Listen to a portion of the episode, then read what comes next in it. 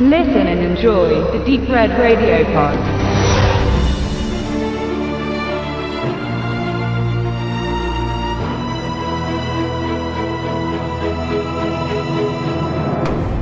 Unter dem Titel Out of Inferno erscheint in Deutschland ein Katastrophenfilm aus Hongkong auf dem Heimkinomarkt, der von den Regiebrüdern Danny und Oxide Pang erarbeitet wurde.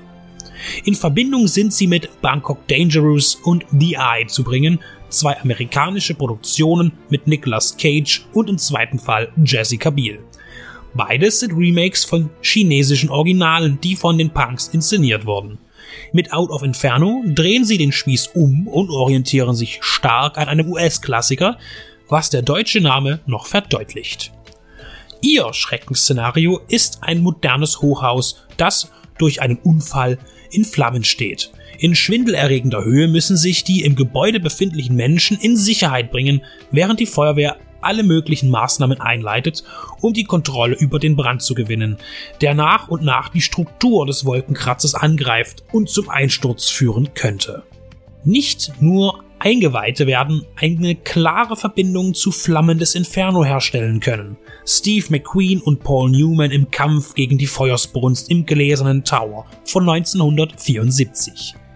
In Hongkong ist kein direktes Abziehbild entstanden, aber die Grundsubstanz und personelle Gleichheiten lassen sich nicht abstreiten.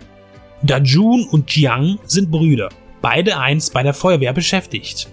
Während Dajun weiter als Firefighter tätig ist, verschlug es Qiang in die theoretische Arbeit. Er hat ein Sicherheitsunternehmen für Brandschutz und eröffnet in einem Hochhaus feierlich sein neues Büro, als genau an diesem Tag ein Feuer ausbricht, trotz seines Hightech-Sicherheitssystems.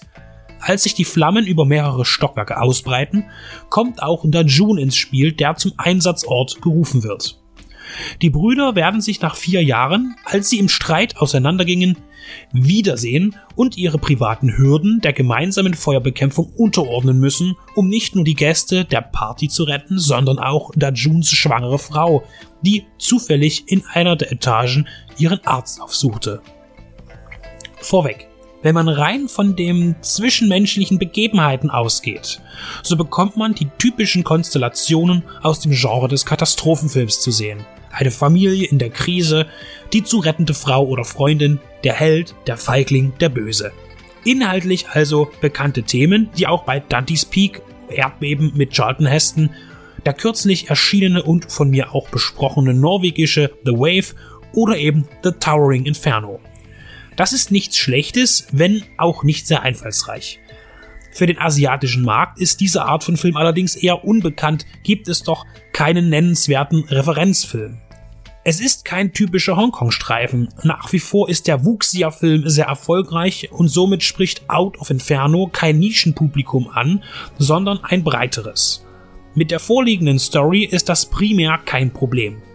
Wenn aber die Geschichte vorhersehbar ist und die Spannung nur darin besteht, wer überlebt und wie, dann muss der Schauwert alles übertreffen, am besten noch neue Maßstäbe setzen. Für Hongkong und China mag das der Fall sein, aber wenn man sich an Feuerwehrfilme wie Backdraft oder Im Feuer und den amerikanischen Inferno orientiert und Revue passieren lässt, wie die rot-gelbe Walze über ihre Protagonisten herrollte, dann bekommt man von den Punks nichts Tolles geboten. Zu sehr verlässt man sich auf CGI. Feuer und Rauch machen keine Angst. Die Gefahr wirkt nicht bedrohlich, da sich die Animation der Flammen als realitätsfern erweist. Mit echtem Feuer zu arbeiten birgt auch immer ein Risiko und ist teuer, aber hier hat man an Handwerk und Geld gespart. Alles andere ist optisch einwandfrei, aber das, worauf es bei einem Feuersturm ankommt, wird nicht angeboten. Der computergenerierte Effekt kann nun mal nicht alles besser als der analog erstellte Effekt. Erinnert man sich an das Weiße Haus in Independence Day oder die einstürzende Brücke am Ende von Dante's Peak, und es wären unzählige Beispiele anzufügen, wenn es nicht den Rahmen sprengen würde, so muss sich die heutige Filmindustrie eingestehen, dass der Modelltrick, unterstützt von CGI, immer noch der beste und fotorealistischste ist. Diese Kunst ist aber im Big Business nicht mehr gefragt. Das Publikum schluckt alles, was ihm vorgeworfen und als zeitgemäßen Special-Effekt hingeworfen wird. Das Handwerk kommt zwar manchmal wieder, zum Beispiel in Mad Max Fury Road, aber dann eben nur als Revival.